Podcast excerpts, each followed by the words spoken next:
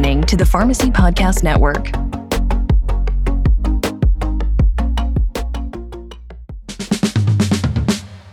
Hello, and welcome to PTCE's Pharmacy Connect, a podcast focused on continuing education created by pharmacists for pharmacists. PTCE is the leader in pharmacy and managed care education. In these episodes, listeners will be presented with the most recent clinical updates and strategies for implementing into practice. And now, here's our host and founder of the Pharmacy Podcast Network, Todd Eury. I'm excited to welcome back our listeners to the PTCE Pharmacy Connect podcast. These have been so valuable to our listeners, and pharmacists have commented um, back to us through LinkedIn, through um, through Instagram, through Twitter, and different social media platforms that they um, that they like and enjoy listening to educational episodes developed by pharmacists for pharmacists. And today is no different. We have two amazing uh, people accessible to our PTCE Pharmacy Connect um, listeners talking about treatment advances in atopic dermatitis with JAK inhibitors, updates for pharmacists. We have Dr. Jamie McConaha here and Dennis Williams. Jamie, welcome to the PTCE Pharmacy Connect. Thank you. Happy to be here. Jamie, tell our listeners a little bit about yourself and um, and your role um, as a pharmacist and as an educator. Absolutely. So, as you mentioned, my name is Jamie McConaha. I am an associate professor of pharmacy practice at Duquesne University School of Pharmacy, which is located in Pittsburgh, Pennsylvania. Um, I am a clinical pharmacist here. So I maintain a practice site within a primary care physician group that is local to Pittsburgh. At that practice site, I see patients, um, through a collaborative practice agreement with our physicians uh, for a variety of ambulatory care disease states. Um, and with regards to today's podcast, I do have um, a very strong interest in all things dermatology. During my fellowship program, uh, that was the focus of my research project, and I developed and teach a dermatology elective here at Duquesne to our students. Excellent. Excellent. Thank you so much for that opening.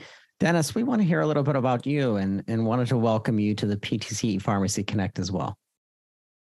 Thanks, Todd. I appreciate the opportunity uh, to speak to the group on this important topic. Um, I'm Dennis Williams. I'm a faculty member at the UNC Eshelman School of Pharmacy. My primary focus areas in teaching, research, and practice have been in uh, pulmonary diseases, infectious diseases, and immunology in general. And I think this is uh, a, a, very important topic, basically because of um, how prevalent the uh, problem is. I spend um, some of my time in practice, a lot of time in the uh, classroom, and then also investigating some of the of uh, newer treatments in in pharmacotherapies. Excellent. And thank you for that. So, we have talked about JAK inhibitors on other episodes, but this is a special episode. Uh, Jamie, you're going to be taking over and leading us into this content. And we're going to review that atopic dermatitis as well as the efficacy and safety data um, for topical JAK inhibitors um, that are approved and in development. We like that. We like that mixture of subject matter expertise. So, with that, Jamie, I'm turning this this podcast over to you. Thanks, Todd. So I'm so excited to get into this topic, such an important and relevant topic.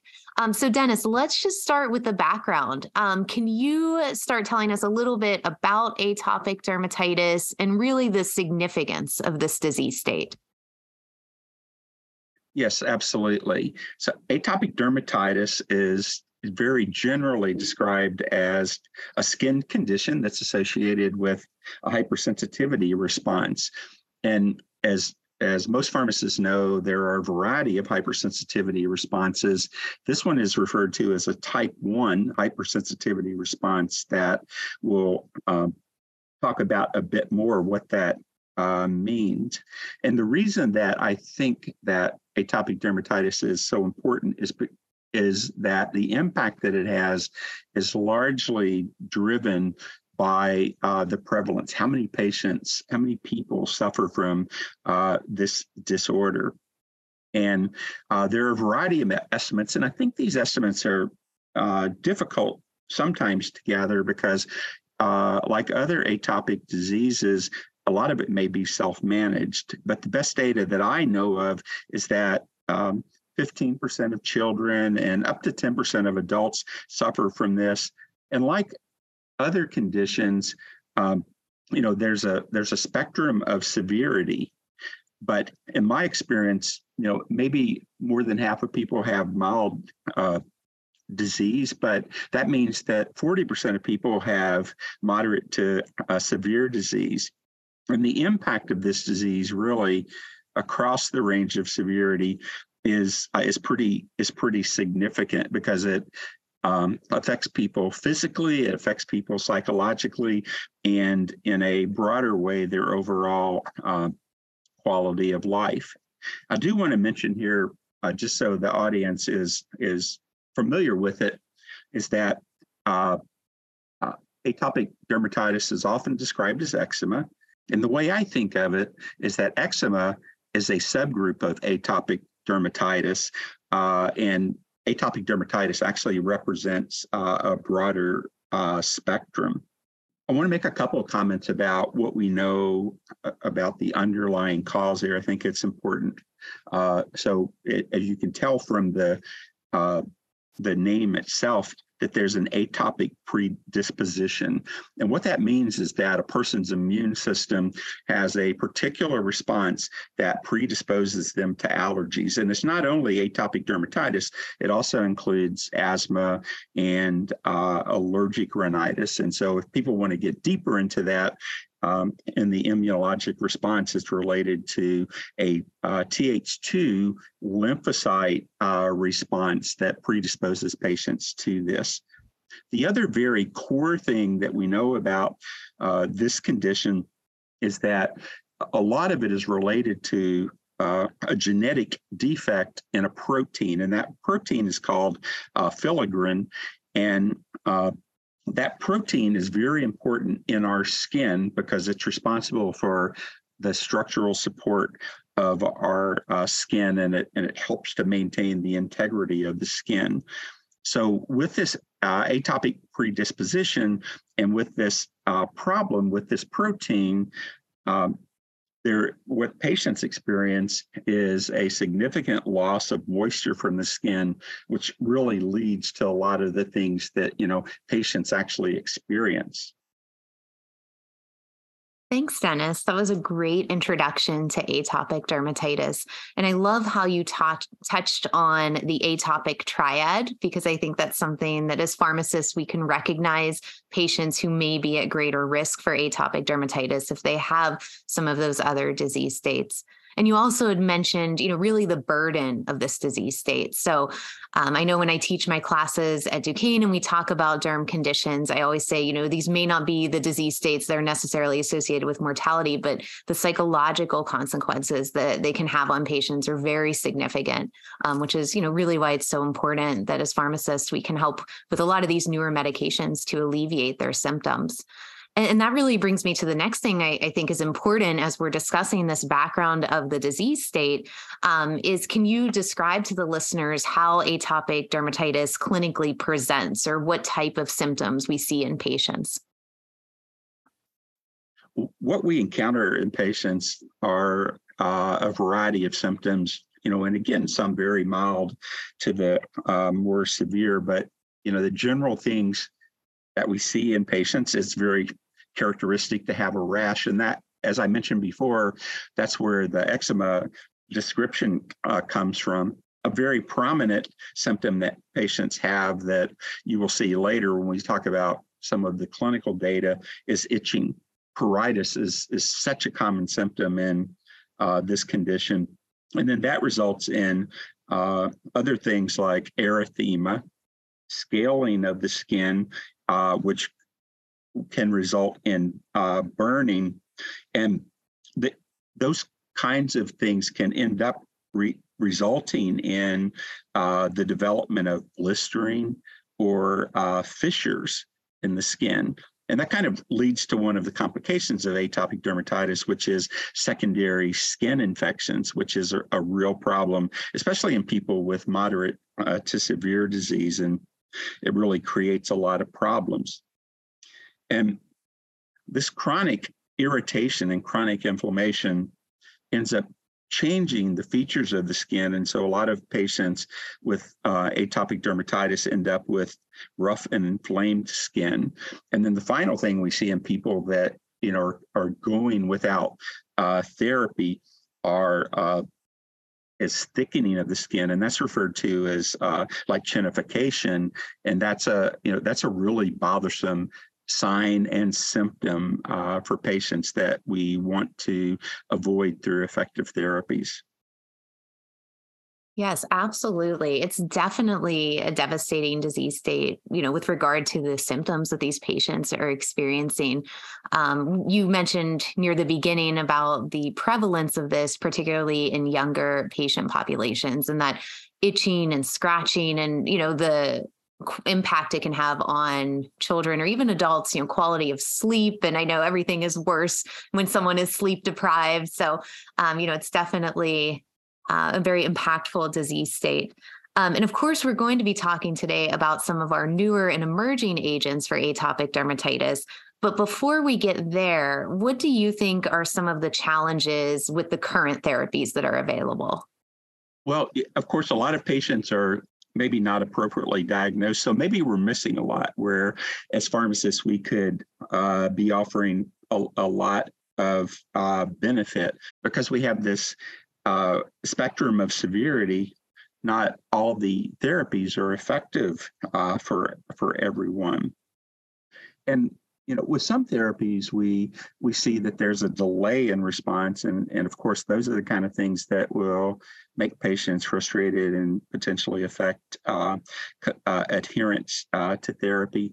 And then, frankly, you know, with with some of the top, with some of the baseline therapies in this area, there's some inconvenience uh, of use that you know that make patients be um, less adherent and then finally, uh, because we know that you know that patients with moderate to severe uh, atopic dermatitis may not respond to some of those foundational kinds of therapies. Uh, they may require other options, and I, I, think there's good news and bad news in that area, and that there's have been a lot of advances in that area that offer patients more opportunities. Yes, I agree absolutely. So what do you think are some just general recommendations that pharmacists should make for patients with atopic dermatitis? Well, Jamie, I think this is really important because um, when you read clinical guidelines and uh, and other recommendations in this area, the foundational therapies are so important across the spectrum, even when we get to more targeted therapies that can really help uh, some of our patients. And so in this area, foundational therapy is moisturizer. There are moisturizer agents. And um, I think there's really a lot that pharmacists can do in this area in terms of making recommendations to patients. Obviously, moisturizers add moisture add moisture to the skin, um, Unfortunately, there are a couple, there are a few different ways to do that. Uh, the things we think about are emollients, uh, humectants, and occlusives, and there are advantages and disadvantages to each of these in terms of both how they work, uh, but also in terms of how acceptable they are to patients, and often, you know, predict why patients maybe need to uh, be thinking about uh, other additional therapies in order to control their condition. Yes. And I think patients probably when they go into the grocery store, go into the pharmacy, you know, they see aisles and aisles of these moisturizers or these topical agents. And a lot of times they can be totally lost on what to select. And, you know, as you pointed out, I really think that baseline or foundational treatment with the moisturizer is absolutely crucial to the treatment of atopic dermatitis. Eventually, you know, continuing that as we continue to add on treatments. Um, so, you know, obviously we're getting to some of our newer and emerging agents that we keep alluding to. So, what are some advances that have been made in recent years for managing mar- moderate to severe atopic dermatitis? Yeah, good to focus on that. So, uh, you know, beyond moisturizer uh, therapy, what kind of things do we have for these this particular group of patients? Uh, I'd start off by saying that you know there are a variety of what I would call traditional immunosuppressive uh, therapies, uh, corticosteroids, and other things, um, other uh, immunologic agents like uh, calcineurin inhibitors, and then in in recent years, even uh, phosphodiesterase inhibitors uh, have become a, an important therapy. What's exciting to me is over the past few years is the identification of a variety of targets um, that can be treated with uh, biologic therapies. Um, so there are really a handful of, of biologic uh, targets among the cytokines. And, and then in addition to that, we have the uh, Janus kinase inhibitors, which have been, I think, a, a big move forward for this condition. Yes, so that is what I'm very excited to talk about today. Um, and of course, the topic of this podcast. So, can you tell the listeners what um, JAK inhibitors or Janus kinase inhibitors are currently available for atopic dermatitis and maybe a little bit about their mechanism of action. So Janus kinase is a uh, protein. Obviously, it's an enzyme, and it it it acts. You know, it it functions uh, under the control of of uh, some of the cytokines that uh, have that are involved in this uh, condition, and its effect is really to change that immunologic uh, response. And it actually happens very specifically in the cell uh, in terms of tr- transcription factors uh, that work. Uh, in the nucleus of the cell, and they change the way this inflammatory response occurs. And I, I feel like that um, the pharmacy audience knows about JAK inhibitors because they've seen those in a variety of other immunologic conditions, including um, uh, um, malignancy, rheumatoid arthritis, and other kinds of things. So I think they're familiar with that, and maybe uh, that helps uh, appreciate how they might be helpful in this condition uh, as well.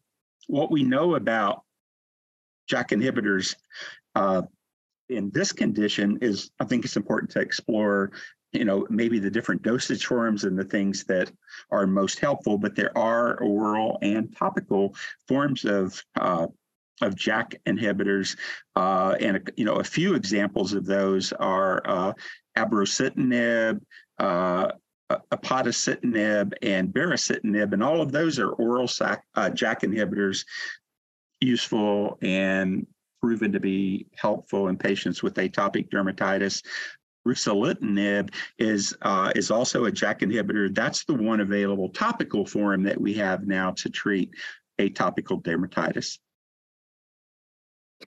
Yes, I love how they're available, as you mentioned, in both formulations. You know, we have our JAK inhibitors orally and topically to really give patients different treatment options that may fit best into their lifestyle. So, when we are comparing these agents, the ones that you just went over, um, I'm sure as pharmacists and you know any prescriber would really be interested in the clinical evidence, um, particularly focusing on the effectiveness and safety of these agents. And I know that there are numerous scales and different types of measures that are used not only in clinical studies but also in practice. And I was hoping you could review those as well for our listeners. You know what what we use to gauge how well these agents are working.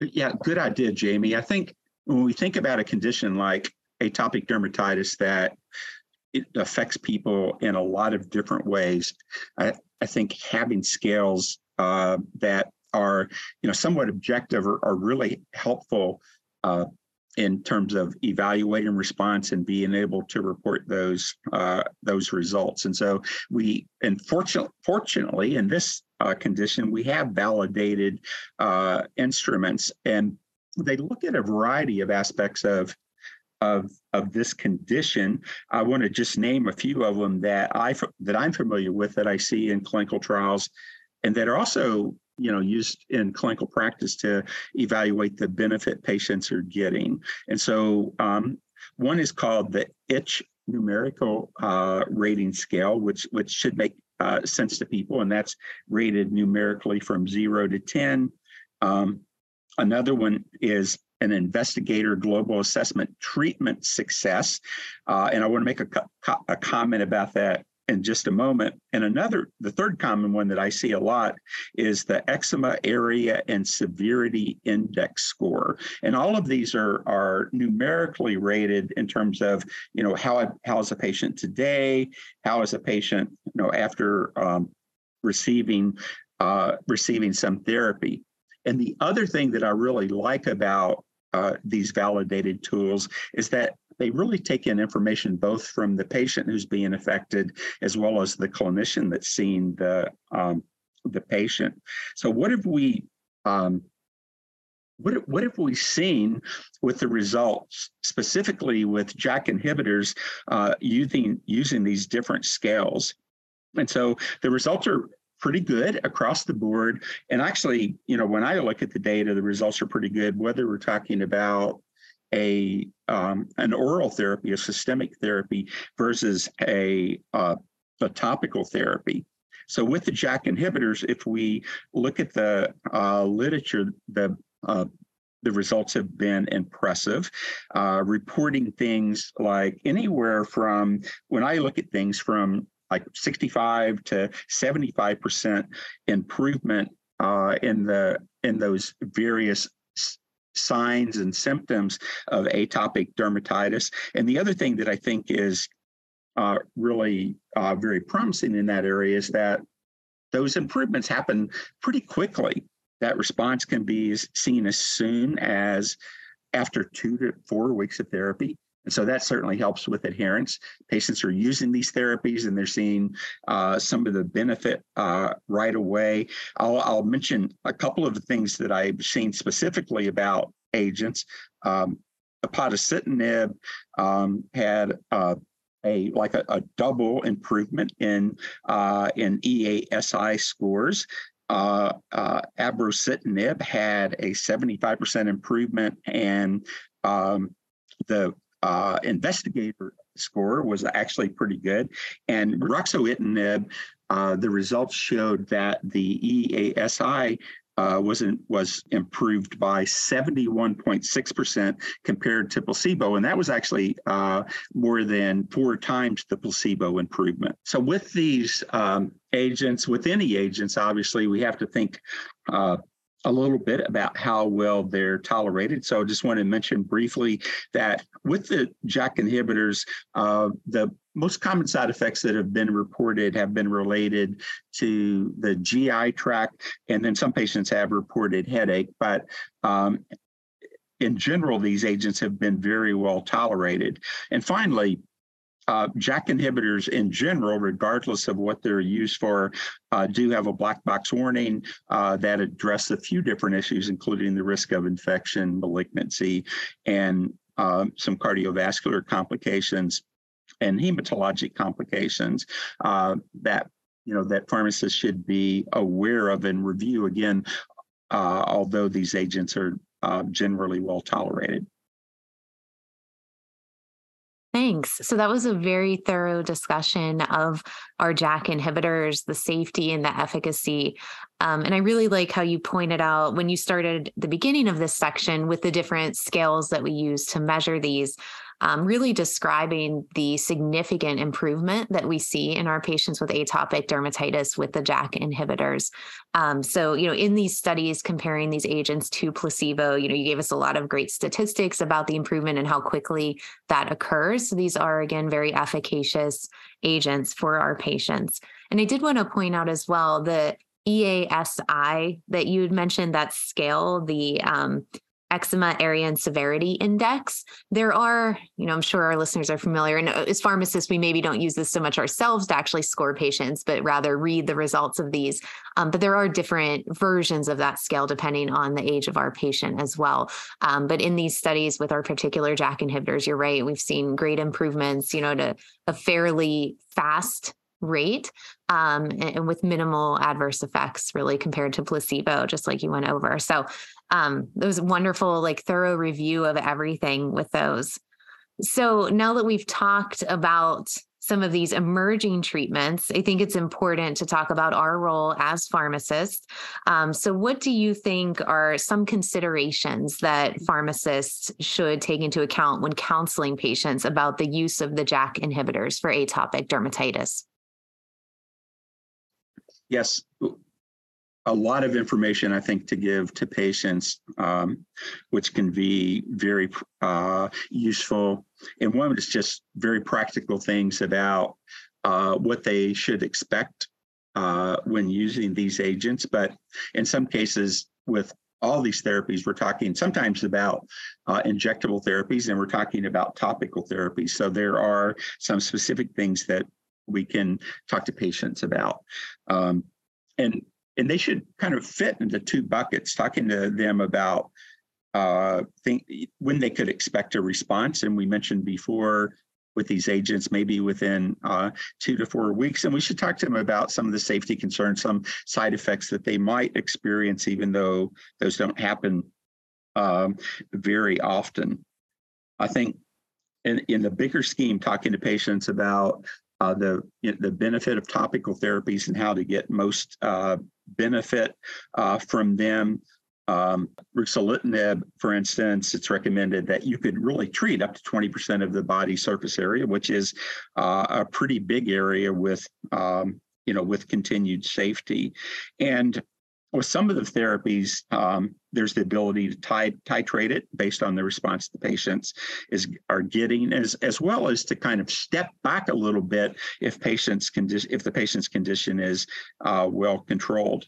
And then something that I see that's been emerging uh, in topical therapies, which I think is a real advance, is how to measure the uh, medication. And so there's a, uh, uh, a, not not necessarily a new, but uh, an emerging uh, concept that is talk about fingertip units. That gives the patient how uh, it gives the patient some idea about how much medicine uh, to measure out of a topical therapy to apply to a specific area of the body. So, and I, I think those are the, the biggest practical things that I see. Yes, super important. And um, especially with counseling patients about the topical applications because we mentioned earlier about the importance of including moisturizers and you mentioned with these uh, pharmacologic agents the fingertip unit measurements and just you know making sure they're using an appropriate amount and being adherent to the medication because we all know obviously if they're not going to use it it's not going to work or help anyone so, where do you think then that these JAK inhibitors fall into practice? Um, or what do you think really is their overall benefit for patients with atopic dermatitis? We've already identified the fact that 40% of patients with atopic dermatitis uh, have moderate to severe disease. And so they're not going to be effectively managed um, with just moisturizer uh, therapy. And so we need to be thinking about other uh, agents. I'm not sure how much I that I, I emphasized this before, but one thing that I really like about JAK inhibitors is that they're downstream. A lot of the cytokine therapies that we have for this and other conditions are more upstream. And, you know, my one thing I think about a lot with upstream therapies is that uh, you know, they could have impacts in other areas, kind of innocent bystander effects, although I'm not sure that we see that necessarily in that area. But JAK inhibitors are you know are are downstream. And so we're really targeting the problem uh, especially in atopic uh, dermatitis. And so i i think you know as a as an entire class it's a significant advance. Absolutely. So i just have one final question and that would be is what would you say is the single most important takeaway for our pharmacists listening in? Well, Jamie, as you mentioned, I, you know, we talked earlier about the impact of this condition.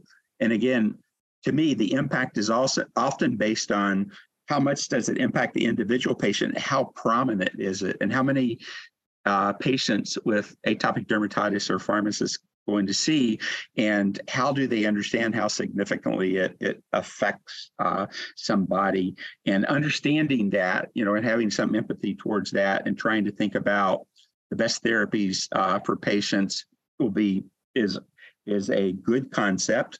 And then on top of that thinking about if a patient's not responding to the therapy that they're uh, on what other options you know are available that maybe they could uh, talk to their uh, prescriber about? And then finally because it's a topical therapy uh, being pretty specific in counseling about the best ways to apply that. Those would be the things that I, if on the front line as a pharmacist i would think about. Thank you. Thanks for tuning in to the ptce pharmacy connect podcast. Your feedback is important to us Please share with us your thoughts on this episode and other topics you'd like to learn about. Go to pharmacytimes.org forward slash contact and send us a message.